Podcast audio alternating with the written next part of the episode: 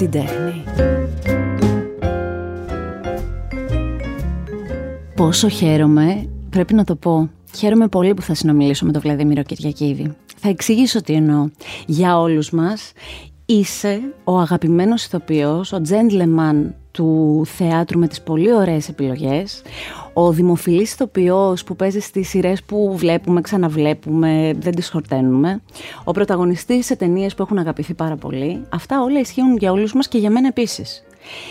Στο λέγα και πριν όμως. Για μένα είσαι και ένα κομμάτι μιας πολύ ωραίας φάσης της ζωής μου. Τα πρώτα χρόνια που ήρθα στην Αθήνα και ε, ξεκίνησα να δουλεύω ως δημοσιογράφος, παρουσιάστρια, στο ραδιόφωνο, στην τηλεόραση. Γνώρισα από κοινές παρέες αυτόν τον άντρα τον υπέροχο, τον ωραίο μέσα και έξω, που είναι ωραίος και δεν το προσπαθεί, που είναι ευγενής και του βγαίνει έμφυτα αυτό.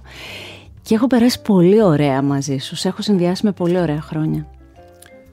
Γιώτα, τώρα μετά από όλο αυτό το πρόλογο. Αλήθεια είναι. σε ευχαριστώ πάρα πολύ. Πραγματικά γνωριζόμαστε εδώ και πάρα πολλά, πολλά χρόνια και χαίρομαι πάρα πολύ που έχεις μεγαλώσει μαζί μου.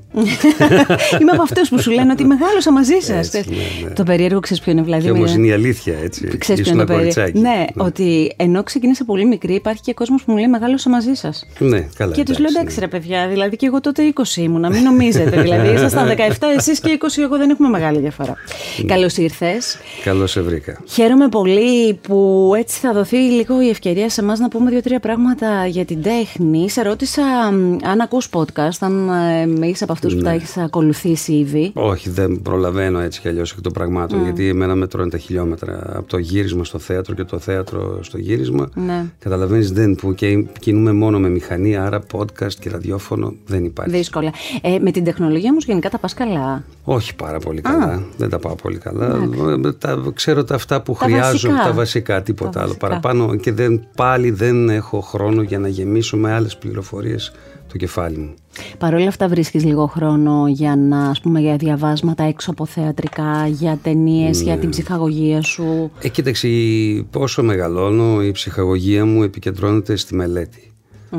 Εντάξει, δηλαδή, ωραία και η ταινία, ωραία και η σειρά, ωραία, αλλά όσο χρόνο προλαβαίνω να εξοικονομήσω για μένα, τον διαθέτω στη μελέτη και είναι αυτό που με, με απασχολεί τα τελευταία χρόνια. Για να βρίσκεις και το ρεπερτόριό σου, να βρίσκεις τα επόμενα σου βήματα. Κυρίως για να γεμίζω τα κενά μου, αυτά που δεν πρόλαβα τα προηγούμενα χρόνια. Ε, ξέρεις ότι εμάς οι βαλίτσες μας είναι η γνώση μας. Ναι. Ε, όσο περισσότερη γνώση έχεις, τόσο μεγαλύτερη αντίληψη και αισθητική αποκτάς. Αυτό τώρα, για να σε πάω έτσι λίγο πίσω και να το ξεκινήσουμε, για να μάθουμε λίγα περισσότερα πράγματα για σένα. Αν και είσαι ένας άνθρωπος που μιλάς όταν σε ρωτάνε, θα μιλήσεις, θα πεις την άποψή σου, σέβεσαι τους δημοσιογράφους.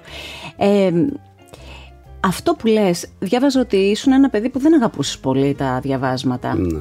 Σε κυνηγούσε λίγο η μαμά, ας πούμε, στο σχολείο, ε; Ναι, και όχι η μαμά και οι καθηγητές και οι δάσκαλοι όλοι. Αλλά δεν, δεν είχα ενδιαφέροντα, δεν με ενδιαφέρε.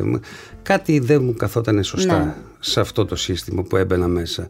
Ίσως είχα μέσα μου, μέσα μου βαθιά, γιατί δεν την καταλάβαινα, ήμουν μικρός, μια έμφυτη αναρχία. Ναι. Ήθελα να δημιουργήσω ένα δικό μου κόσμο και ευτυχώς βρέθηκε το θέατρο και μου το προσέφερε απλόχερα. Σε ποια ηλικία όμως κατάλαβες ότι αυτή τη δημιουργία εκεί θα τη διοχετεύσεις και όχι κάπου αλλού, στη μουσική για παράδειγμα, ή στο, σε κάτι άλλο, στη ζωγραφική; Είχε ξεκινήσει, καλά, ζωγραφική αποκλείεται γιατί δεν μπορώ να πιάσω πινέλο στο χέρι μου, ούτε να ζωγραφίσω, ούτε να σκιτσάρω. Έχω δοκιμάσει, δεν, δεν, δεν, δεν ε; γίνεται, δεν γίνεται. Ε, με τη μουσική είχα επιχειρήσει όταν ήμουν αρκετά μικρός, είχα αρχίσει να μαθαίνω λίγο κιθάρα, αλλά και αυτό μη φανταστείς, 4-5 μαθήματα τα παράτησα και αυτά. Ναι. Αλλά στα 18 μου, στα 17 μου, κάπου εκεί 17 με 18, μπήκε το μικρόβιο του θεάτρου μέσα μου. Πώς; Είχες ερεθίσματα μέσα στο σπίτι, οι δύο γονείς ας πούμε κάτι φέρανε στο σπίτι, τα αδέρφια σου; Όχι καθόλου. Ε, είχα, γνώριζα το, έναν φίλο του αδερφού μου, δεν είναι εν ζωή τώρα, που ήταν από τα ιδρυτικά μέλη του, της πειραματικής κοινής τέχνης στη Θεσσαλονίκη. Mm. Εν έτη 1979 δημιουργήθηκαν και από το 80 άρχισα να είμαι μαζί τους. Πήγα να παρακολουθήσω το, στην τελευταία τάξη του Λυκείου μια πρόβα. Ε, μάλιστα κάναν το όνειρο καλοκαιρινής νύχτας. Ε, πήγα και δεύτερη φορά, πήγα και τρίτη φορά και τέταρτο βράδυ και πέμπτο και κατέληξα να κρατάω το ηχητικό μέρος της παράστασης επειδή είχα μάθει απ' έξω. Που, συγγνώμη που μετά ναι. από χρόνια έχεις παίξει. Με την πειραματική βέβαια. Με την πειραματική. Το οποίο είναι και ωραία στιγμή. Δηλαδή είναι το ξεκίνημα, εμένα μου κάνει πολύ συναισθηματικό. Μεγάλωσα αυτό. μαζί ναι, τους. Ναι, ναι. Από το 80 λοιπόν ε, μου κάναν πρόταση να παίξω. Μπαίνω και στη δραματική σχολή της Ζούλας Πατεράκη, αλλά παίζω ταυτόχρονα με την πειραματική σκηνή της τέχνης. Μισό λεπτάκι τώρα. Ένα παιδί που γενικά δεν έχει συνηθίσει να διαβάζει, γιατί και το διάβασμα είναι μια τεχνική. Ναι. Έτσι, ας, το, ας συμφωνήσουμε σε αυτό. Ας δηλαδή, ξεκινήσουμε πρώτα πρέπει να έχεις ενδιαφέρον. Σωστά. Μετά σωστά, γίνεται τεχνική. Σωστά. Ναι. Ε, η τεχνική απλά φαντάζομαι διευκολύνει και σιγά σιγά αρχίζεις και έρχεσαι πιο κοντά στα Ναι, αναγνώσματα.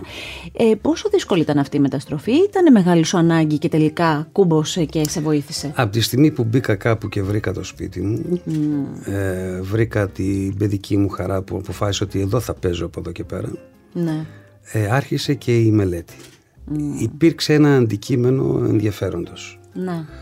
Ε, δεν μπορούσε να γίνει διαφορετικά βέβαια γιατί πραγματικά δεν ήταν ότι όταν μιλούσαν οι υπόλοιποι και καταλάβαινα ότι εγώ είμαι ανεκπαίδευτος δεν ήταν το κόμπλεξ που μου δημιουργούσε ήταν η χαρά μου να ακούω και να μαθαίνω Αυτό είναι και ίδιων έξυπνων ανθρώπων, Βλαδιμίρα. δεν ξέρω τι είναι πάντως έτσι λειτουργούσα εγώ Είναι. έτσι λειτουργούσα έκλεινα το στόμα μου δεν μιλούσα και άκουγα άκουγα, άκουγα έπαιρνα πληροφορίες μετά όμως κατάλαβα ότι δεν αρκεί να ακούς πρέπει και να μελετήσεις Ναι. και έτσι μπήκα σε πολύ βαθιά μονοπάτια της τέχνης, της υποκριτικής, ε, του θεάτρου, της φιλοσοφίας, ε, που κάποια στιγμή βγήκα, γιατί γεννήθηκαν άλλες ανάγκες βιοπορισμού, Σωστά. ήρθε η καριέρα, ήρθαν πολλά πράγματα που για λίγο ξεχάστηκα.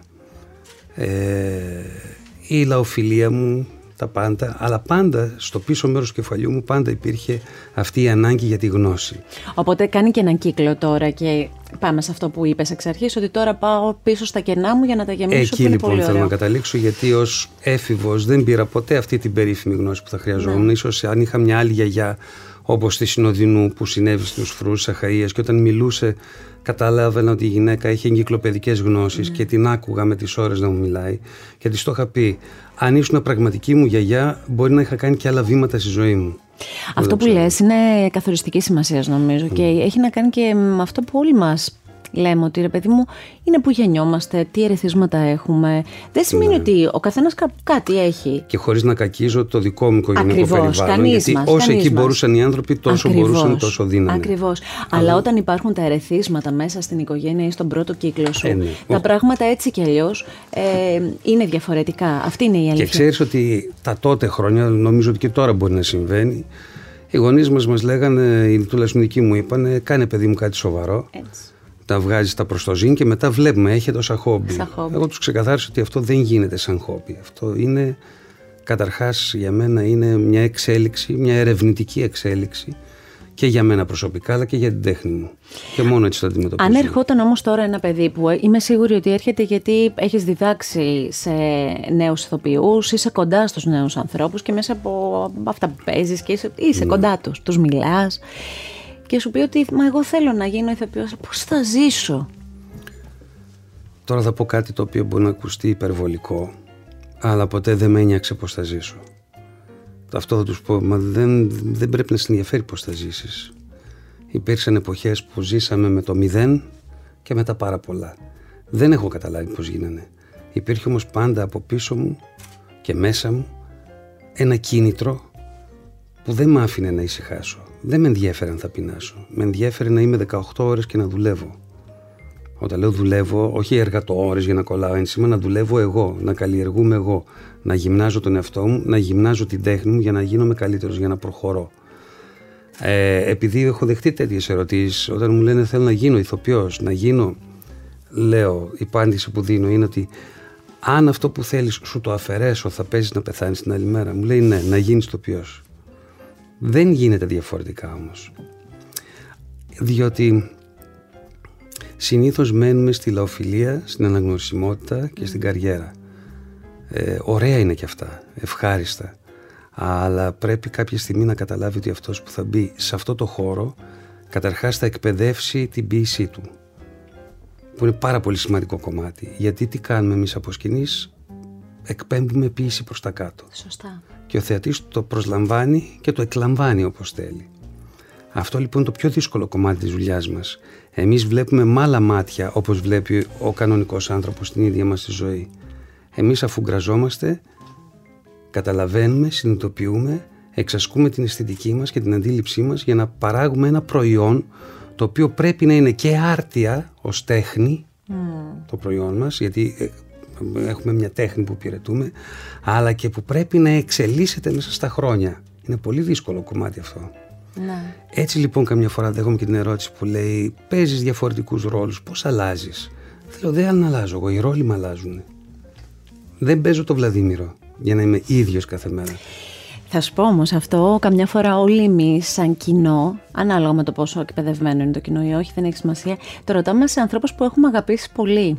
Ναι. Δηλαδή, ε, θα πούμε πράγματα που έχεις κάνει και στον κινηματογράφο και στο θέατρο και στην τηλεόραση. Έχεις, είσαι από αυτούς τους λίγους που πολύ γρήγορα γίναν δικοί μας άνθρωποι. Δηλαδή ναι. είσαι Βλαδίμηρος. Τα τελευταία χρόνια είσαι και κύριος Ηλίας από τη Μουρμούρα. Ναι, πολύ. Έχω πολύ, και δεύτερο πολύ. όνομα. Έχεις και ένα ναι. δεύτερο. Φαντάζομαι ότι προφήτη Ηλίας θα παίρνουν να σου λένε χρόνια πολλά. Αλλά ε, ουσιαστικά είσαι από αυτούς. Και θα σου πω και ένα αστείο. Ε, είναι και το όνομά σου, ξέρεις. Είναι άμα το μάθεις, το μάθει. Ε, δεν τέλειωσε, δεν το υπάρχει. Μάθες, είναι... Δεν είναι. είναι αυτό, η καμπάνα του χωριού μπαμ. Είναι, ε, διάβαζα που έλεγες μικρός ότι δεν ε, σου άρεσε πολύ που ήταν. Ε, το... Ήταν μεγάλο πρόβλημα το όνομά μου. Μα δεν μπορούσαν και εύκολα να το πούνε, ρε παιδί. Με τίποτα, δεν τα μπερδευόντουσαν. Οπότε έλεγα ένα Κώστα και τέλειωνε. Έχεις δίκιο. Αυτό το έχω ακούσει και από τον Πιγμαλίωνα. Ναι. Που μου λέει: Έχω ακούσει ότι μπορείς να φανταστείς κοντά στον Πιγμαλίον. Κοινή πορεία ζωής έχουμε με τον Πιγμαλίον. Αλλά είναι όμως λοιπόν για να επανέλθω σε σένα, Ναι. όταν το μάθεις το Βλαδίμηρο και, Ναι. και αν σκεφτούμε ότι. Να, ας πούμε τώρα θα μιλήσω για την τηλεόραση γιατί ξεκίνησα από αυτό. Έχεις παίξει σε πολύ αγαπημένα δημοφιλή σύριαλ ε, από, το, από τα πρώτα χρόνια της ιδιωτικής μέχρι τώρα. Τα τελευταία, θα διόρθωσε με 9-10 χρόνια είναι η Μουρμούρα; 10 χρόνια, 10 χρόνια. 10 χρόνια είσαι σε ένα, ε, σε ένα σύριαλ που έχει μαζέψει όλη την οικογένεια, θα μου πεις γι' αυτό. Και είσαι ο Βλαδίμηρος, δηλαδή είσαι, σε βλέπουν και είσαι δικός τους άνθρωπος. Γι' αυτό καμιά φορά νιώθουμε ότι παίζεις τον εαυτό σου. Ναι. Κοίταξε και δεν οφείλει ο θεατής ή ο κρότης ε, να ξέρει τις λεπτομέρειες της τεχνικής μας. Ναι. Πραγματικά όμως αυτό που λες, νιώθετε ότι είναι σε να παίζει το Βλαδίμηρο, είναι με τεράστιο κοπλιμέντο. Ναι. Να σου εξηγήσω γιατί. Δεν πρέπει να φαίνεται η προσπάθεια του ηθοποιού που φτιάχνει ένα χαρακτήρα. Δεν πρέπει να φαίνονται οι γωνίες που κατασκευάζει ένα οικοδόμημα. Πρέπει πραγματικά να νομίζεις ότι αυτό που κάνω μπορείς να, το κάνεις και εσύ. Ναι. Ότι μπορείς να το κάνεις και εσύ είναι πολύ σημαντικό. Και οι θέατες στο θέατρο, όταν μας βλέπουν, πρέπει να είναι τόσο απλά τα πράγματα. Σχεδόν να μην υδρώνουμε για αυτό που κάνουμε. Πολύ ωραίο είναι αυτό που λες. Κατάλαβες. Και αυτό είναι πολύ, γι' αυτό είναι πολύ μεγάλο κοπλιμέντο. Ναι. Άσχετα αν εγώ μέσα μου ξέρω τι εργασία έχω κάνει, πόσο έχω πιάσει για να μπορέσω να κατασκευάσω ένα οικοδόμημα. Σε ποιους από τους τηλεοπτικούς σου ρόλους ήσουν έτσι γινώντας και κοιτώντας πίσω λες αυτό το προσέγγισα ωραία ας πούμε, απολαυστικά και για το κοινό. Ήταν από αυτά που κουβαλάω στη βαλίτσα μου και σε το χαίρομαι. Όλους, σε όλους. Υπάρχει πάντα προσπάθεια και σκέψη από πίσω, δεν γίνεται κάτι τυχαία ποτέ. Ναι. Ποτέ, οπότε δεν μπορώ να ξεχωρίσω κάτι. Ναι, απλά μπορώ να πω έχω κάνει πράγματα που μπορεί να μην μου άρεσαν πολύ ε, και πράγματα που μου άρεσαν πάρα πολύ. Αλλά και στα δύο έχω παιδευτεί. Ε, εγώ θυμάμαι τις βαρβαρότητες σαν κάτι πολύ αγαπημένο. Δηλαδή ο Βλαδίμηρος τότε νομίζω ήταν έτσι από αυτά τα που αγαπήσαμε πάρα πολύ. Ε, στο τώρα σου που το τώρα είναι αυτή η δεκαετία η τηλεοπτική. Ναι. Τι έχει αυτή η μουρμούρα και μάζεψε όλη την οικογένεια; Κοίταξε, καταρχάς ε, το πρώτο προσόν είναι ότι είναι αυτοτελή τα επεισόδια. Και να χάσεις ένα δεν πειράζει, θα δεις το επόμενο. Σωστό. Δεύτερον είναι αυτή η ιδιορυθμία ότι είναι τέσσερα ζευγάρια που δεν συναντούνται ποτέ. Ε, τρίτον ότι είναι σαν να βλέπεις από την κλειδαρότρυπα το γείτονά σου, τι συμβαίνει στο γείτονα. Πολύ γοητευτικό. Ναι. Και ε, τέταρτον οι σεναριογράφοι μας. Αυτό είναι το μυστικό. Όταν παίρνεις το σενάριο για τα επομενα ε, ε, πιάνεις τον εαυτό σου να, να γελάς, να σου αρέσει, να, να το παρακολουθείς και εσύ ο ίδιος. Ναι, και σίγουρα τη στιγμή που όχι μόνο μου αρέσει, αλλά τη στιγμή που το βλέπω από την πρώτη στιγμή, αρχίζω και κατασκευάζω τι πρόκειται να παίξω την επόμενη μέρα. Δηλαδή, από την προηγούμενη έχω κατασκευάσει τι θα κάνω την επόμενη μέρα και μετά έχω μια πάρα πολύ γερή βάση για να αφαιθώ και να το σχεδιάσω. Ε, όλα αυτά τα γυρίσματα τα πολύ ωραία και δεν ξέρω καθημερινά μου κάνουν εμένα γιατί είναι και πολλά Ναι, τα ναι, ναι. επεισόδια και αυτά.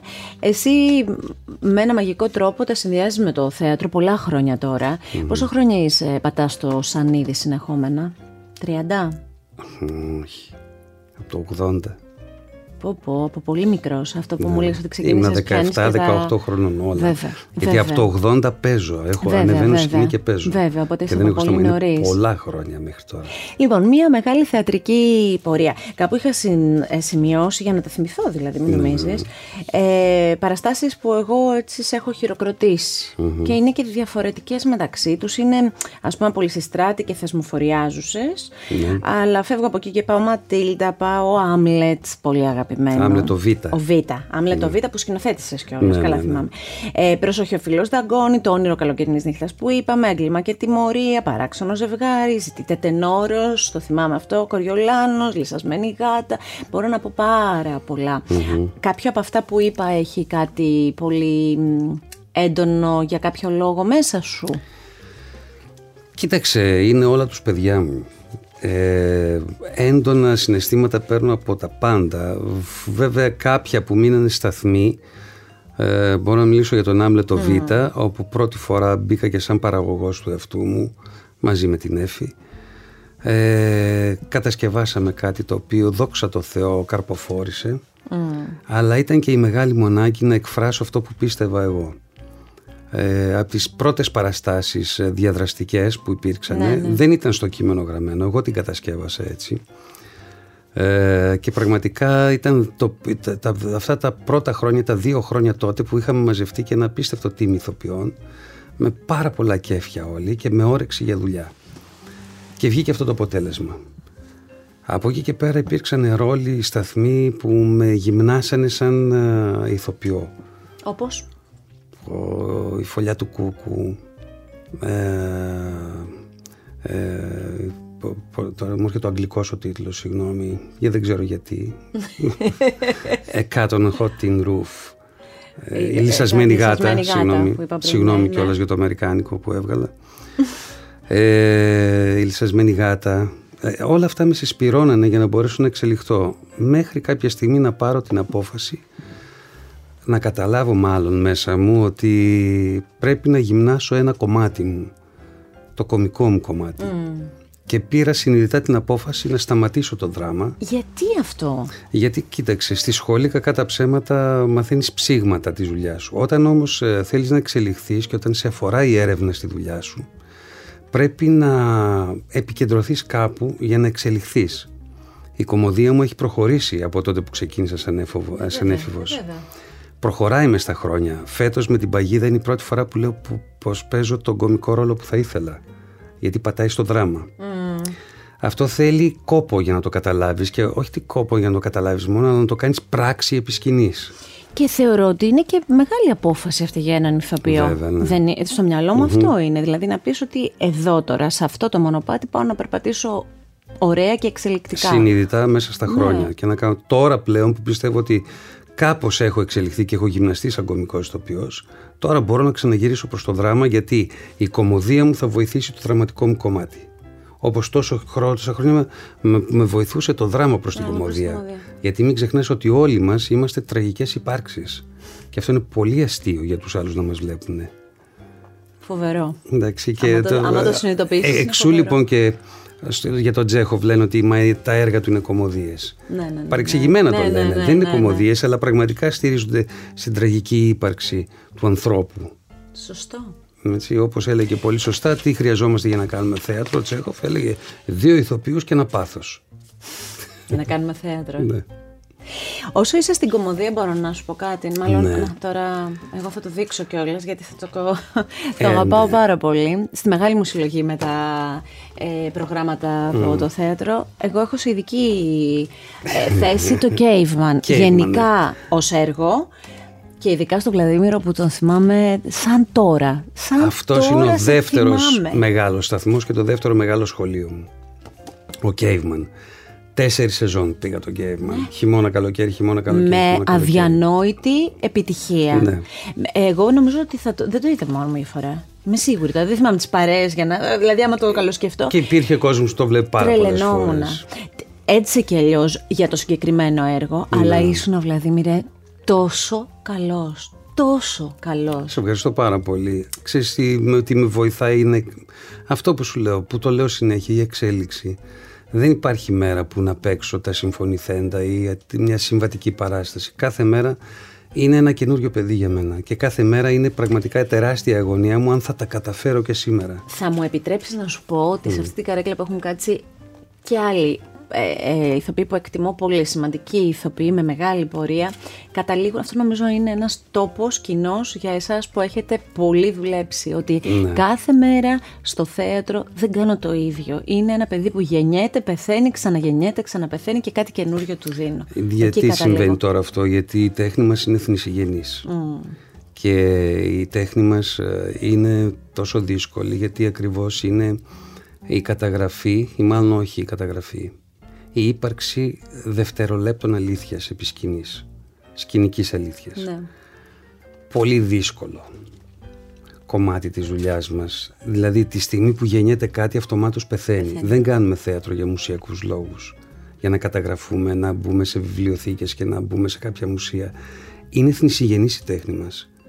Και γι' αυτό είναι ο αντίλαλος τη ζωή η τέχνη μας. Ότι γι' αυτό όταν βλέπεις θέατρο, συναρπάζεσαι και λες: Α, είναι ζωντανό, είναι ωραίο. Mm. Έτσι, ενώ η τηλεόραση ή αν θέλεις ο κινηματογράφος είναι η αναπαράσταση της ζωής. Έχει τεράστια διαφορά από το ναι. θέατρο. Και αυτό είναι που καθιστά πολύ δύσκολο και το θέατρο. Και πολύ ωραίο για εσάς όμως αυτό. Ε, πολύ, πολύ, πολύ, πολύ γοητευτικό. γοητευτικό. Έλεγες πριν από αυτή τη φράση, θα ξεκινήσω, ότι ε, σε κάποιες παραστάσεις συναντιούνται άνθρωποι με πολύ κέφι ναι. και δημιουργούν κάτι πολύ ωραίο. Ε, πριν από λίγες μέρες είδα εγώ, γιατί πέρσι δεν είχα έρθει, την παγίδα. Mm-hmm. Ρομπέρτο Μα, αγαπημένο στο ελληνικό κοινό. Ε, σας καταχειροκρότησα. Ευχαριστούμε πάρα Γέλασα πάρα πολύ. Ε, θέλω πρώτα να μου πεις εσύ τι είναι η παγίδα για ναι. σένα και πώς το νιώθεις και μετά θέλω να μείνω σε δύο-τρία σημεία και σε δύο-τρεις ανθρώπους θα μου επιτρέψεις που ήσασταν όλοι καταπληκτικοί. Για πες για αυτή την παγίδα στο θέατρο Ζήνα. Κοίταξε, η παγίδα εκτός από τον υπέροχο συγγραφέα και την υπέροχη πλοκή που έχει σαν έργο, πραγματικά είναι αυτό που έχει πει ο Τσέχοφ ότι είναι συνδυασμός μαρμελάδας με βιτριόλι και έχει απόλυτο δίκιο σε αυτό που λέει, γιατί πραγματικά οι ανατροπές είναι ναι. τέτοιες και οι μεταπτώσεις των συναισθημάτων απίστευτες που το κοινό πραγματικά δεν ξέρει από πού του έρχεται, τι του έρχεται. Και μέχρι την τελευταία στιγμή. Μέχρι την τελευταία στιγμή. Από εκεί και πέρα ένα πολύ δύσκολο είδος θεάτρου, γιατί είναι θέατρο στο θέατρο. Mm. Ξεκινάμε και λέμε ότι αυτοί οι έξι ε, χαρακτήρες δεν είναι αυτό που φαίνονται. Άρα όλοι προσποιούνται. Άρα πάντα παίζεις διπλά επί σκηνής. Δεν είσαι αυτό που πρέπει να είσαι, είσαι κάτι άλλο. Κρύβεσαι. Είναι πολύ δύσκολη τεχνική. Αλλά αυτό κρατάει ζωντανό και αυτό τον παλμό που έχουμε κάθε μέρα σε αυτή την παράσταση. Και κάθε μέρα πραγματικά προσπαθούμε να, εκπαί, να εκμεύσουμε το καλύτερο από τον, από τον συμπέκτη μας επί σκηνής. Και αυτό είναι γοητευτικό και δύσκολο ταυτόχρονα. Για μένα η παγίδα είναι η είσοδός μου για να κάνω τη μεγάλη στροφή και να περάσω στο δράμα πια. Ε, με γυμνάζω προς τα εκεί. Και γι' αυτό πήρα και τον δραματικό χαρακτήρα, ρόλο και τον κομικό τον έδωσα στον Τάκη Παπαματθέου για να μπω σε άλλα μονοπάτια πια και πραγματικά από πέρυσι έχω αρχίσει και δουλεύω, δουλεύω σιγά σιγά σιγά και υπομονητικά για να αποκτήσω τα μεγέθη που χρειάζονται για να αντιμετωπίσω άλλους ρόλους. Ε, βοήθησε με σε κάτι; Αυτό το έργο όταν ε, ξανανέβηκε πριν πολλά χρόνια στην Αθήνα, το, ναι. το ρόλο σου τον έπαιξε ο Μιράτ. Ναι. Ο Μιράτ. Μιράτ έπαιζε το ρόλο μου. Δεν έχει ξανανέβει νομίζω. Έχει ξανανέβει. Με το Χάρη Σόζο, με το μία Χάρη Σόζο μία ακόμα φορά. Αυτοί παίξανε τη γαλλική βερσιόν. Έχει ανέβει σε διασκευή ρέπα Παπαθανασίου Ιδαντουλάκη mm. που αντιστρέψαν το ρόλο των αντρικών, τον κάνα γυναικείο. Μάλιστα. Okay. Ε, και τώρα είμαστε. Και τώρα είσαστε εσείς. Mm. Λοιπόν, ε, θα ξεκινήσω από τον Τάκη Παπαμαθέου. Ναι.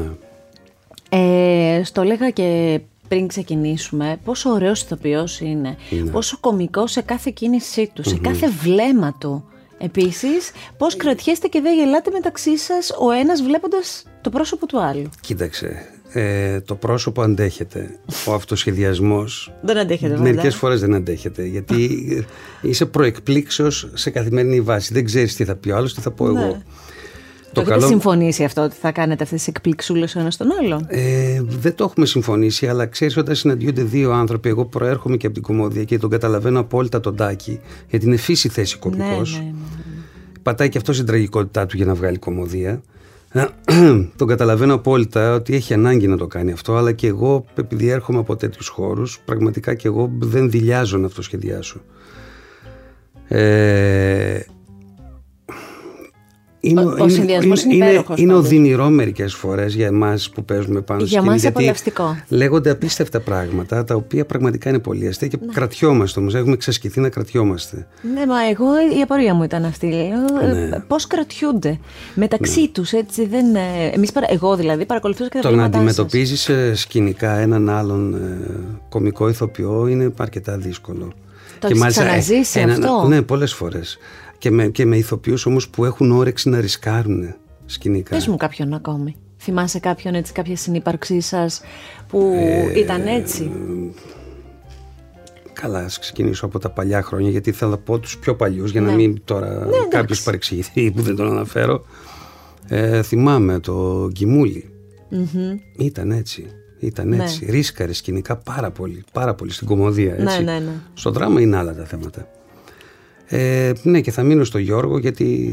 Ναι, να μην πω και καινούριου. Ε, Γυναίκα, τώρα μιας και κάνουμε αυτή Ναι. την α, παρένθεση, γυναίκα κομικό που πολύ σου αρέσει να την παρακολουθήσει, να έχεις δουλέψει μαζί και να εκτιμάς πάρα πολύ Δεν αυτό έχω που δίνει. δουλέψει μαζί της, αλλά είναι η Μύρκα η Παπακοσταντίνου. Είναι εξαιρετική κωμικό. Εξαιρετική κωμικό.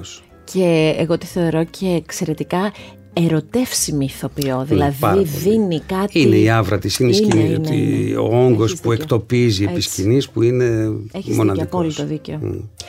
Μια άλλη γυναίκα, την Εύη Μουρίκη, Ναι. που συνυπάρχεται και τα λέει και χαμογελάει, που είναι το μεγαλύτερο κομμάτι της ζωής σου, η ζωή σου όλη και χαίρομαι και είναι και αυτό που καμιά φορά λέω σε φίλους έχετε γίνει σημαία για τα αγαπημένα ζευγάρια και για τα ζευγάρια με τις δουλεμένες σχέσεις. Ε, μην ξεχνάς Και ότι- επαγγελματικά. Και επαγγελματικά. Που δεν είναι ξεχνάς εύκολο. Στο πρώτο κομμάτι ότι είμαστε μαζί τα πάνω από τα μισά χρόνια της ζωής μου. Είμαι 60 και είμαστε 34 Ναι. Εγώ χρόνια έτσι σας μαζί. έχω γνωρίσει. Ναι. Έχω γνωρίσει λοιπόν αυτό το ζευγάρι το οποίο ήταν πάντα μαζί. Πολύ όμορφοι και οι δύο. Ήταν και είναι έτσι κι αλλιώς. Ευχαριστούμε. Και πολύ όμορφοι και μαζί. Γιατί ξέρεις, καμιά φορά συναντάς ανθρώπους που ο καθένας ξεχωριστά είναι Ναι, ωραίος, ναι, ναι, αλλά αλλά κάτι μεταξύ κάτι τους σε γίνεται. σένα σου κλωτσάει. Αυτό είναι και περιορέξεως βεβαίως. Εδώ τώρα η συνύπαρξή μας επί σκηνής, ε, είναι μοναδική. Η Εφη έτσι κι αλλιώς έχει αστήρευτες γνώσεις, έχει απίστευτη τεχνική, ε, είναι, α, είναι παιδί της έρευνας, της αρέσει πάρα πολύ να ερευνάει. Πολύ και να- γοητευτικό αυτό. Βέβαια. Δεν σταματάει να εξερευνεί και βέβαια τα καταθέτει όλα αυτά επί σκηνής, με τη σκηνική της παρουσία αλλά και με το μέγεθος που μπορεί να κουβαλήσει. Πήρε ένα ρόλο που θα μπορούσε να είναι πολύ πιο απλοϊκός και τον συνέθεσε και δημιούργησε τέτοιες διεξόδους και τέτοιες πραγματικά μεταμορφώσεις μέσα στο ίδιο το έργο που είναι άξιον προς θαυμασμό. Εγώ καταλαβαίνω δηλαδή τι κάνει η τεχνική της και την ευχαριστώ πάρα πολύ για αυτό που κάνει. Είναι τε- τόσο στέρεο οικοδόμημα μέσα σε αυτή την παγίδα που το χαίρομαι πάρα πολύ, το απολαμβάνω και κάθε μερικές φορές επί σκηνής και την κοιτάω τι κάνει. Κάνει το ίδιο και η Εύη για σένα; Δεν την έχω ρωτήσει, αλλά Αλήθεια; προφανώς ναι. Θα τη ρωτήσω εγώ. Βεβαίως, βεβαίως. Ε, στην Εύη θα επανέλθουμε γιατί θέλω να μιλήσουμε και κινηματογραφικά. ε, Θα αναφερθούμε και στην Εύη ξανά. Όταν έφυγα από την ε, παράσταση αυτή, έφυγα συγκινημένη, εκτός από όλα τα άλλα που ένιωσα και χάρηκα και σένα πολύ, ε, από τον Γιώργο Κωνσταντίνου. Ναι, ναι. Συγκινήθηκα, Βλαδιμίρε. Γιατί, να, σε αυτή την περίπτωση μπορούμε να πούμε ότι μεγαλώσαμε μαζί του πραγματικά. Όχι, όντως μεγαλώσαμε Έτσι να μαζί λέμε του, την ναι. αλήθεια.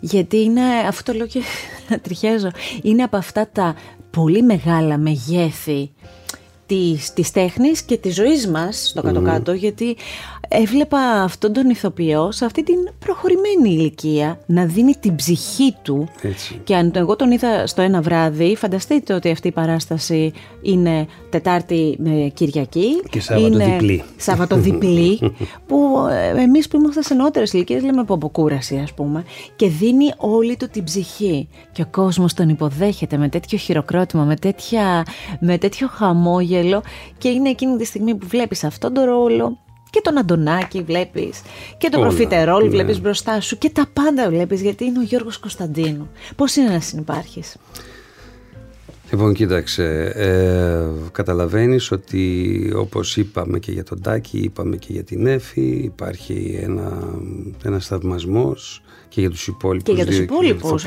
για όλους, και για Ντουλινάκη και ο Γιανακόπουλος, όλοι από το, από το μέρος τους συνθέτουν μια μεγάλη παγίδα με την παγίδα, αλλά όλοι έχουν να δώσουν κάτι.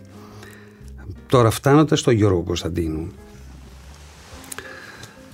Πραγματικά μεγαλώσαμε με τον Γιώργο. Δηλαδή, καταρχάς ξεκινήσω ότι όταν έβλεπα μικρός κάποιον στο γελί ή στον κινηματογράφο, δεν φανταζόμουν ποτέ ότι θα βρεθώ το ίδιο σανίδι μαζί τους.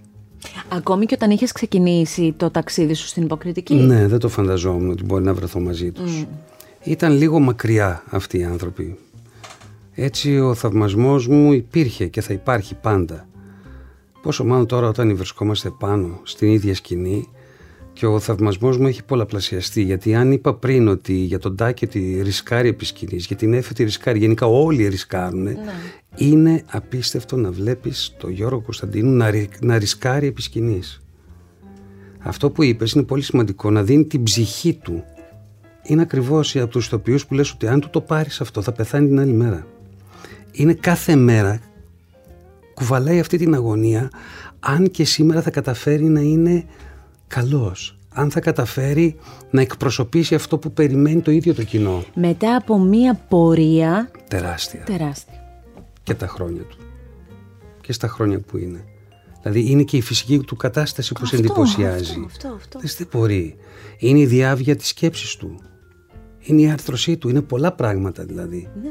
Και μέσα σε όλα αυτά όμως βλέπεις ένα νέο άντρα, πιο νέος από εμάς που είμαστε νέοι, που δεν σταματάει αλλά και στη ζωή δεν σταματάει να πειράζει τον κόσμο. Να Αυτό θέλω να μου πεις. Θέλω να μου πεις γιατί τον συναναστρέφεσαι πια. Το... Χάζαβα και στην τηλεόραση έτσι, για να θυμηθώ κάποια πράγματα και μια εκπομπή που είχατε κάνει το σημείο συνάντησης που εγώ το αγαπώ ναι, πολύ αυτή ναι. την εκπομπή ε, στην κρατική και ανταλλάσσατε κουβέντες. Είναι ένας άνθρωπος που τον έχεις κοντά σου. Ναι όταν κατεβαίνει από τη σκηνή, πριν ανέβει στη σκηνη mm τις μέρες που δεν παίζεται. Πώς είναι αυτός ο άνθρωπος; ε, είναι ο φίλος Γιώργος. Δηλαδή όπως είναι οι υπόλοιποι είναι και ο Γιώργος ο φίλος μας που μαζευόμαστε και αρχίζουμε και καυτηριάζουμε, σατυρίζουμε, γελάμε, συνειδητοποιούμε πράγματα, συζητάμε. Είναι ο φίλος μου, ο Γιώργος. Δεν έχω εκείνη τη στιγμή την εικόνα ότι είναι ο Γιώργος ο Κωνσταντίνου που έχει αυτή την ηλικία και αυτή την πορεία. Τίποτα, είναι ο φίλος μου ο Γιώργος. Θα πάει δίπλα στο φούρνο θα μας φέρει τυροπιτάκια, παστέλια, την άλλη μέρα θα πάω εγώ θα τα φέρω, την άλλη μέρα θα φέρει άλλος. Δηλαδή είναι ένας από όλους. Ναι. Είναι απίστευτος. Τι ωραίο που είναι Και γι' αυτό βγαίνει και αυτό που βγαίνει επί σκηνής, βέβαια. Δεν έχει κανένα κόμπλεξ πρωταγωνιστή. Δεν έχει κανέναν, ε, καμιά, καμιά, έπαρση. καμιά έπαρση και δεν έχει κανέναν αυταρχισμό. Που είναι πολύ σημαντικό και αυτό. Και πώς είναι να, ο, ο σκηνοθέτης να μιλάει στον ε, Γιώργο Κωνσταντίνου; Δηλαδή, τι θέλω να πω; Ναι. Εντάξει, ο, εκεί στο θέατρο υπάρχουν διακριτοί ρόλοι, το καταλαβαίνω αυτό, ναι, έτσι, γιατί ναι. σε όλα τα παιχνίδια υπάρχουν ε, κανόνες, ισχύει αυτό. Αλλά το να σκηνοθετείς και τον Γιώργο Κωνσταντίνου δεν το θεωρώ και το πιο εύκολο πράγμα. Με την έννοια του σεβασμού, όχι; Ο σεβασμός πάντα υπάρχει, αλλά θα σου πω πώς σου διευκολύνει τα χέρια. Δηλαδή και ο Πέτρος Αζούλιας που μας σκηνοθέτησε. Έχοντας και αυτός μια τεράστια πορεία, έτσι. Τεράστια πορεία. Έρχεται πρώτη μέρα ανάγνωσης του έργου και έρχεται ο Γιώργος και ξέρει όλα τα λόγια του απ' έξω. και λες, του έχει λύσει ήδη τα χέρια. Ναι. Δεν ξεκινάει από το Α, ξεκινάει από το Κ για να το προχωρήσει. Και τι ωραίο μάθημα για όλους τους άλλους. Και μετά αυτό. αντιλαμβάνεσαι ότι έχεις έναν νέο ηθοποιό με τεράστια όρεξη να μάθει. Είναι απίστευτο αυτό. Ναι, ναι. Μου τα είπες όλα τώρα, ναι. εντάξει, μου το όλο. Ε, Χαίρομαι πολύ που αυτή η παράσταση σε μια θεατρική Αθήνα με πολλές επιλογές ε, βρίσκει το, όχι βρίσκει, έχει βρει το δρόμο της και πάει και τόσο καλά και από ό,τι καταλαβαίνω περνάτε και ωραία και το ναι. ευχαριστιέστε πολύ. Το δείχνετε αυτό και πάνω στη σκηνή το δείχνετε ότι εσείς το απολαμβάνετε αυτό, δεν το συζητώ. Ε, να κάνουμε λίγο μια παρένθεση, να πάμε λίγο στον κινηματογράφο. Ναι βεβαίως. Τον αγαπάς τον κινηματογράφο. Πάρα πολύ. Απλά δεν προλαβαίνω τώρα με όλα αυτά που κάνω, δεν προλαβαίνω να κάνω. Μου έχουν πει να κάνω κάποια ταινία, δεν προλαβαίνω όμως με τίποτα. Στον κινηματογράφο όμως μπήκες από πολύ νωρίς. Ναι, ήμουνα πόσο ήμουνα, 18, 19. Ε, πιο νωρίς δεν πάει. Δεν γίνεται. Δηλαδή, ήμουνα πιτσιρικάς ήμουνα, ναι. Και μπήκα και μάλιστα έκανα τα ανάποδο. Ξεκίνησα με αμερικάνικη παραγωγή. Θέλω λίγο, επειδή αυτή την ιστορία την έχω ακούσει, θέλω λίγο να το πεις αυτό. Θέλω να, να πεις αυτή την ιστορία λοιπόν για την α, ταινία Summer Lovers. Summer Lovers, Σωστά. Ναι. Λοιπόν, όπου σας ε, προτρέπω και σας προκαλώ να βρείτε ε, πλάνα της ταινίας αυτής. Για να δείτε πώς Και θα βάλουμε ένα quiz. Όποιος θα καταλάβει με την πρώτη όμως, με το πρώτο πλάνο, το Βλαδίμηρο Κυριακίδη, ε, δεν ξέρω τι πρέπει να κερδίσει. Κάτι θα κερδίσει πάντως. Γιατί είναι, πες λίγο πώς ήσουν. Ε, αδύνατος, πολύ αδύνατος, με σγουρό μαλλί αφάνα που έφτανε μέχρι τους ώμους. Ε, για τα πήγα στο casting, πώς να με πάρει ο σκηνοθέτης. Ε, παιδιά, ήταν ρόλος από μόνος Αυτό το μαλλί το, συγγνώμη που θα το πω, δηλαδή, ναι, πώς είναι ας πούμε, που βάζουμε καμιά περούκα με αυτό το μαλλί, αυτό, το, αυτό, το, άφρο, το, άφρο αυτό, έτσι, που είναι μέχρι εδώ. Για κανέναν λόγο δεν καταλαβαίνεις, καταλαβαίνεις βεβαίως από αυτά τα μαγικά μάτια. Εντάξει, καταλαβαίνεις ότι είναι πεδίο ο Βλαδίμηρος με κάτι, κάτι του έχει συμβεί στο, στο μαλλί. Mm. Λοιπόν, για πες λίγο για αυτή την παραγωγή και πες και την, την ιστορία αυτή με τα, με τα χρήματα. είναι το πιο, αστείο, αυτό το, το πιο αστείο πράγμα που μου έχει συμβεί στη ζωή είναι αυτό. Για πες. Ε, εγώ ήμουν πιτσιρικάς, μόλις έκανα το πρώτο βήμα εκεί με την πειραματική και λίγο στη δραματική σχόλη και μου λέει μια φίλη που ήταν εδώ στην Αθήνα ε, θα κάνουν ε, κάποιοι Αμερικάνοι μια ταινία εδώ και θα κάνουν casting. Θέλεις να έρθει να σε, να σε δούνε. Λέω, casting, συγγνώμη, ελληνιστή σημαίνει ακρόαση. ακρόαση.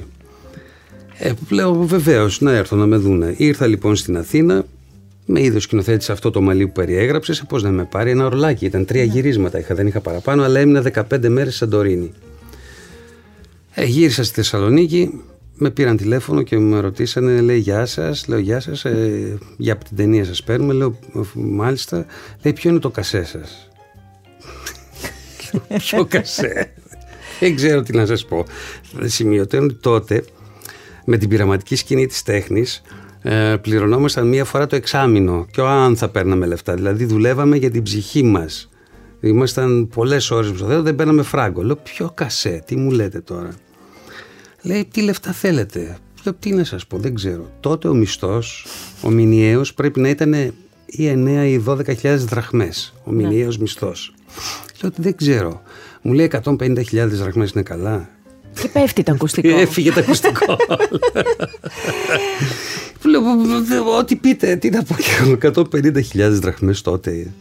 Δεν έκανε το δύσκολο. Καθόλου. και μάλιστα τα πήγα μου είπαν ξεχάσαμε να σας πούμε ότι και τα εκτός έδρας και θα πάρετε 175.000 δραχμές. Μάλιστα. και όταν ξέχασα με τη Δευτέρα που πήγα να πάω να πάρω το δεύτερο ένα τρίτο του μισθού μου, με πιάσαν από τα αυτή και με πήγαν στην παραγωγή και μου είπαν γιατί δεν ήρθατε να πληρωθείτε; Mm. Ήταν ένα ιονό αυτός, ε; Ήταν ένα ναι, ξεκίνημα. Ναι, ένα ξεκίνημα, αλλά ανάποδο ξεκίνημα. Εγώ ξεκίνησα με την Αμερικάνικη παραγωγή, χωρίς το περιμένω από πουθενά. Ε, μετά βέβαια με καλέσαν να πάω στην πρεμιέρα της ε, ταινίας δεν πήγα γιατί με την πειραματική σκηνή τότε ετοιμάζαμε μια παράσταση, έναν Αριστοφάνη. Και προτίμησα να παραμείνω στην πειραματική σκηνή από το να πάω εκεί να παρακολουθήσω τη. Να σε ρωτήσω κάτι. Όταν ναι. ξεκίνησαν αυτές οι προτάσεις, και θα επιστρέψουμε τώρα στον κινηματογράφο, ε, με ποιους το μοιράστηκες, Με τη μαμά, τον παπά, με τους γονείς, με. Ε, με τη μητέρα μου. Ο πατέρας μου δεν ήταν εν ζωή. ναι, ναι, με τη μητέρα μου και με την τότε κοπέλα μου. Το είπα, δηλαδή να τη Και η μητέρα που μέχρι τότε έλεγε Μήπως το κάνεις για χόμπι, τι έλεγε; Ε, δεν εκφραζόταν και πάρα πολύ. Φοβήθηκε μήπως το παιδί της φύγει στην Αμερική και δεν ξαναγυρίσει ποτέ. Η κλασική Ελληνίδα. Πάμε στο Hollywood, μήπως θα ναι, αλλάξουμε λίγο. Και το παιδί μου θα φύγει, ναι, ναι, δεν γίνεται αυτά τα πράγματα. Μάλιστα. Η πορεία μετά στον κινηματογράφο άρχισαν. Εγώ τι, τι αίσθηση έχω; Όλες οι. Όλες. Εντάξει, μην είμαι τόσο απόλυτη, αλλά κάποιες από τις πιο αγαπημένες ελληνικές ταινίες των τελευταίων πολλών χρόνων έχουν μέσα το όνομά σου. Ναι. Ενδεικτικά, χωρίς να ε, σκεφτώ τίποτα. Safe sex, το κλάμα βγήκε από τον παράδεισο, λουκουμάδες με μέλι, η νήσος. Δηλαδή αναφέρω τώρα να, τέσσερις που, είναι, που μου έρχονται πολύ πολύ εύκολα.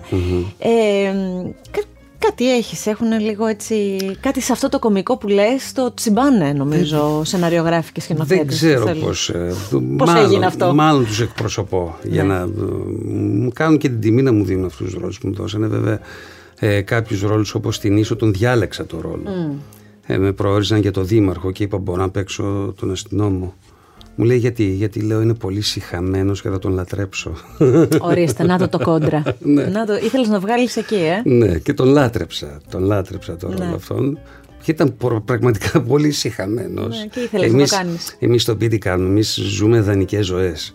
Ναι. Και αυτό μας γοητεύει. Δηλαδή, θα- δε- εγώ δεν είμαι τέτοιος άνθρωπος, αλλά όταν μου προτείνεται αυτή η ζωή αυτού του ανθρώπου, θέλω να τη ζήσω. Για να μπω στη λογική του πώς μπορεί Δεν να βαριέστε κιόλας. Καθόλου, Αναλλάσσονται οι καθόλου, ζωές. καθόλου. Ε, μ, από τα χρόνια που συνεργάστηκες με Ρέπα Παπαθανασίου για αυτές Ναι. τις ε, ταινίες που έχουν τη δική τους ιστορια Τώρα που περάσαν τόσα χρόνια, τι θυμάσαι; Τι σου έχει μείνει, τι γεύση, τι, τι γέλια, τι δουλειά, δεν ξέρω. Ε, κοίταξε, θα, θα μείνω στο τηλεφώνημα που, που μου έκανε ο Μιχάλης ο Ρέπας. Και μου είπε Βλαδίμηρε θέλουμε να παίξεις σε μια ταινία μας. Λέω βεβαίως Μιχάλη μου. Μου λέει μόνο που ο ρόλος είναι γκέι. Λέω Μιχάλη εντάξει ρόλος είναι και αυτός. δεν Σημαίνει, τι σημαίνει. Ότι είναι γκέι θα κάνω γκέι. Μου λέει γιατί κάποιοι φοβούνται να πλησιάσουν. Λέω εγώ δεν φοβάμαι ευχαρίστως. Ρόλος είναι βεβαίως. Μου λέει και θέλω να σου πω ότι ο σύντροφός ήταν ο κόκλας. Λέω δεν το συζητώ. Πάμε να το κάνουμε αύριο. αύριο πάμε να το κάνουμε. και σε εκείνο το περιβόητο φιλί που είχαμε Ναι, με το, ναι, με ναι, το κόκλα. Ε, κάναμε να το γυρίσουμε πάρα πολλές ώρες. Απ' τα γέλια. Από τα γέλια. Δεν μπορούσαμε να πλησιάσουμε. Ήταν άκρος γοητευτικό όλο αυτό Ναι, που βέβαια, γινόταν. βέβαια. Γιατί πραγματικά πάλι ζεις μια δανεική ζωή. Ήταν βέβαια και η μαεστρία της γραφής του ρόλου. Έτσι, δηλαδή πραγματικά ήταν πολύ γοητευτικό. Και είναι και από αυτά που έχουν μείνει, είναι αυτά τα Ναι. πλάνα. Και είναι και βεβαίως το ίδιο το κοινό που κάθε φορά που ε, βλέπει τις ταινίες αυτές μετά από τόσα χρόνια, ε, ακόμη τις επιβραβεύει και ακόμη γελάμε και, Και ας έχει χαίρομαι και περάσει πάρα ο καιρός. πολύ που ο Μιχάλης για να, υπηρετήσουν, ε, για να υπηρετήσει κάποιους ρόλους που είναι γκέι μες στην ταινία πήρε δύο straight. Ναι. Χαίρομαι πάρα πολύ. Μ, Καταλαβαίνεις γιατί το λέω Ναι, έτσι. ναι, ναι, ναι, Δεν βέβαια. πήρε δύο γκέι ηθοποιούς για να έχουν την άνεση, πήρε δύο straight. Για να βγάλει και αυτό που ήθελε, Ναι, το ακριβώς, οποίο είναι ναι. αυτό που περιέγραφες Ε, βέβαια, πριν. ναι. Ε, έχεις ε, αγαπηθεί από τους συναδέλφους σου πολύ; Είσαι από τις περιπτώσεις ε, που ακόμη και αυτές οι μικρές κακίες στη, στη δική σου, στο δικό σου όνομα δεν κολλάνε; Ναι. Κα- ε, Πάντα λένε για τον Βλαδίμηρο τα καλύτερα οι συνάδελφοι. Ε, δεν ξέρω αν α, υπάρχουν κάποιοι που έχουν μείνει στην καρδιά σου. Μην μου μιλήσεις για την Εφη, το καταλαβαίνω. Είναι στην Εντάξει, καρδιά σου έτσι αυτό, κι ναι. αλλιώς, το ξέρω. Μην μου μιλήσεις και για τον Γιώργο τον Κωνσταντίνου που έλεγες που Είμαστε αναφέρθηκες πρόσφατα. πριν. Αν υπάρχουν κάποιοι ηθοποιοί με τους οποίους δουλέψατε μαζί και έχουν τη δική τους θέση στην καρδιά σου. Ε, κοίταξε, επειδή πραγματικά όπως το περιέγραψες είμαι μπαξές. Είσαι. Γενικότερα, γι' αυτό θέλω να μιλήσω γενικά και όχι ειδικά, ε, αγαπάω πάρα πολύ το συνάφι μου, πάρα πολύ. Ξέρω ότι είμαστε μεγάλα παιδιά με την ψυχή ενός μωρού. Ξέρω ότι από την ανάγκη μας να προσεγγίσουμε αυτά τα δυσθεώρατα μεγέθη που είναι οι συγγραφείς και τα μεγέθη των ρόλων γυμνάζουμε τον, τον εσωτερικό μας κόσμο για να αντιμετωπίσει μεγάλα μεγέθη. Αυτομάτως αυτά, αυτά μας σωθούν λίγο προς την υπερβολή. Απ' τη μία μας γυμνάζουν και μας κρατούν πολύ νέους, πολύ έφηβους, αλλά από την άλλη αντιδρούμε και εμείς υπερβολικά στην ίδια μας τη ζωή. Ε, από τη φύση λοιπόν της δουλειάς μας, όλοι μας λειτουργούμε υπερβολικά και στη ζωή μας. Αγαπάμε υπερβολικά, μισούμε υπερβολικά, ζηλεύουμε υπερβολικά, τα κάνουμε όλα σε υπερβολή. Αντιδράτε υπερβολικά. Αντιδράμε υπερβολικά. Και γι' αυτό ακριβώς το λόγο, από αυτή με την εσωτερική ανάγκη, καταλαβαίνω πάρα πολύ καλά το συνάφι μου και τα αγαπάω πάρα πολύ. Με όποιον και αν έχω δουλέψει. Τους λατρεύω όλους. Όλους τους λατρεύω. Και πιθανολογώ γι' αυτό και βγάζω και αυτό που βγάζω προς, τα, προς τους συναδέλφους. Καταρχάς με ενδιαφέρει το κομμάτι ηθοποιός. Δεν με ενδιαφέρει τι κάνει στην προσωπική σου ζωή. Αν είσαι στριμμένος, αν είσαι καλός, αν... αλλά τη στιγμή που δουλεύουμε με ενδιαφέρει ο ηθοποιός. Και βλέπω, ξέρεις, και αυτό λένε και ότι η σκηνή ξερνάει, mm. αυτομάτως φαίνεται τι είσαι και τι θέλεις από την ίδια σου τη ζωή αλλά και από την τέχνη σου. Αυτό το κομμάτι των ηθοποιών εγώ λατρεύω πάρα πολύ.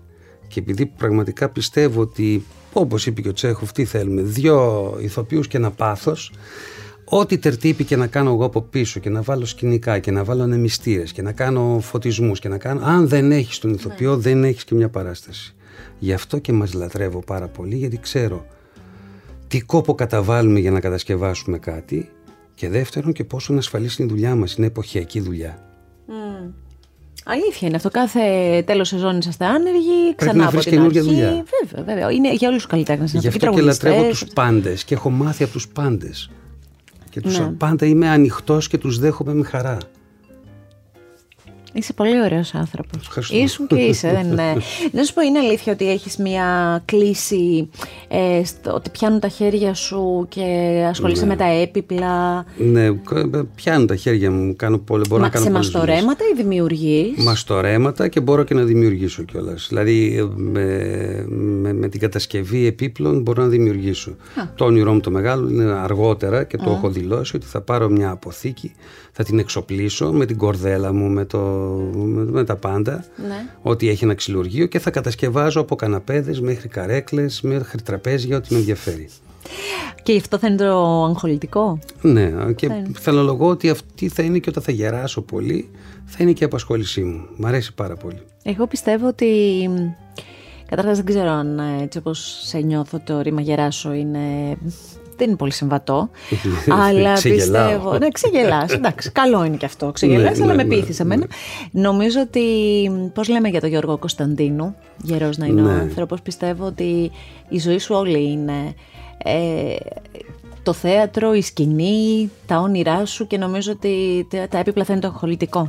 Νομίζω. Και επίσης να σου πω αυτό που ρωτάω συχνά πυκνά τον Γιώργο, τον Κωνσταντίνου, γιατί πραγματικά και στις πρόβες ή και στις παραστάσεις όταν καθόμαστε γυρνάνε οι άλλοι και λέει κοίταξε πόσο μοιάζουν αυτοί οι δύο γιατί είμαι αδύνατος, τραβιά μύτη, ψηλός και τον έχω ρωτήσει πάρα πολλές φορές. Δεν, δεν ξέρω τι, κάτι, που, τι μου κρύβει. Του λέω, Μήπως είχες περάσει ποτέ από την Καλαμάτα. Μου λέει, Γιατί. Λέω, Ήταν η μάνα μου εκεί.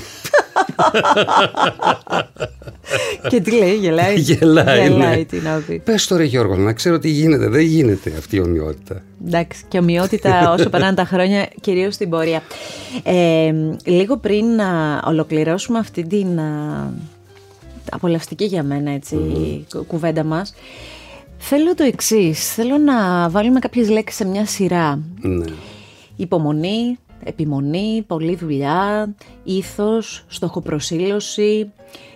Τι από όλα αυτά ή αν είναι όλα με ποια σειρά χρειάζονται για να ξεκινήσει και να οδεύσει προς την κορυφή ένας ηθοποιός; Δεν ξέρω αν θα ταξιδέψεις στην κορυφή ή τι θεωρεί, είναι τελείως υποκειμενικό τι θεωρεί ο κάθε καλλιτέχνης κορυφή. Ε, πάντως όλα αυτά που είπες είναι συστατικά για το ταξίδι στο όνειρο αν δεν τα έχεις όλα αυτά που περιέγραψες, δεν θα ταξιδέψεις ποτέ στο όνειρο. Εμείς πατάμε το πόδι μας σκηνή για να φύγουμε σε έναν άλλο πλανήτη, να φύγουμε σε μια άλλη ζωή. Ε, που μας γοητεύει, μας κυριαρχεί και μας συντροφεύει μέχρι να φύγουμε κι εμείς από αυτή τη ζωή. Αν δεν έχεις υπομονή, αν δεν έχεις θέληση, αν δεν έχεις επίμονη, αν δεν έχεις μερικές φορές και αιμονή με κάποια θέματα, δεν μπορείς να. Δεν θα μπορέσεις να, όχι να μεγαλουργήσει, δεν θα μπορέσεις να ταξιδέψεις μέσα στο χρόνο και μέσα στην τέχνη σου. Τι όμως είναι βαρύδιο και δεν πρέπει να έχεις μαζί σου αυτό το ταξίδι; Την αιμονή. Όλα τα να τα έχεις. Αιμονές να μην έχεις. Να ακούς πάρα πολύ καλά και να μπορείς να μεταλλάσσεσαι μέσα στα χρόνια, να αλλάζεις, να γίνεις κάτι άλλο. Οι αιμονές δεν είναι καθόλου καλό σύμβουλος. Όλοι μας όμως δημιουργούμε στεγανά, δημιουργούμε αιμονές στον εαυτό μας, βάζουμε φραγμούς. Όταν καταφέρεις να τους σπάσεις, τότε θα μπορείς να προχωρήσεις ακόμα πιο πολύ. Μία εξ αυτών είναι ότι συνειδητά πήρα την επιλογή να περάσω στην κομμωδία για να μπορέσω να σπάσω αυτά τα φράγματα και τις αιμονές μου το τι είναι κομικό για να καταλήξω ότι το κομικό είναι το πιο απλό που μπορείς να κάνεις επί σκηνής Η δεύτερη είναι ότι γενικότερα στην τέχνη μου κυνηγάω την πολύ απλή ε, αρχιτεκτονική του ρόλου μου. Ακόμα και στον τρόπο που παίζω η ερμηνευτική μου αγωγή πρέπει να είναι πάρα πολύ απλή έτσι. Και το τρίτο είναι ότι πρέπει να βγάλω από μέσα μου και την έβγαλα την αιμονή ότι έχω κάνει κάτι ότι είμαι σπουδαίος. Όταν το έβγαλα αυτό από μέσα μου άνοιξαν άλλοι πλανήτες και άλλοι κόσμοι γύρω μου για να μπορέσω να ξεφύγω στη δουλειά μου. Αυτή η αιμονή είναι που σκοτώνει. Σε ευχαριστώ ιδιαίτερα για όσα μοιραστήκαμε. Πολύ. πολύ.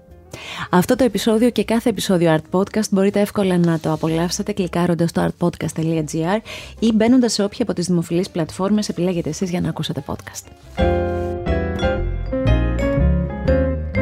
Ακού την τέχνη. Art Podcast με τη Γιώτα Τσιμπρικίδου.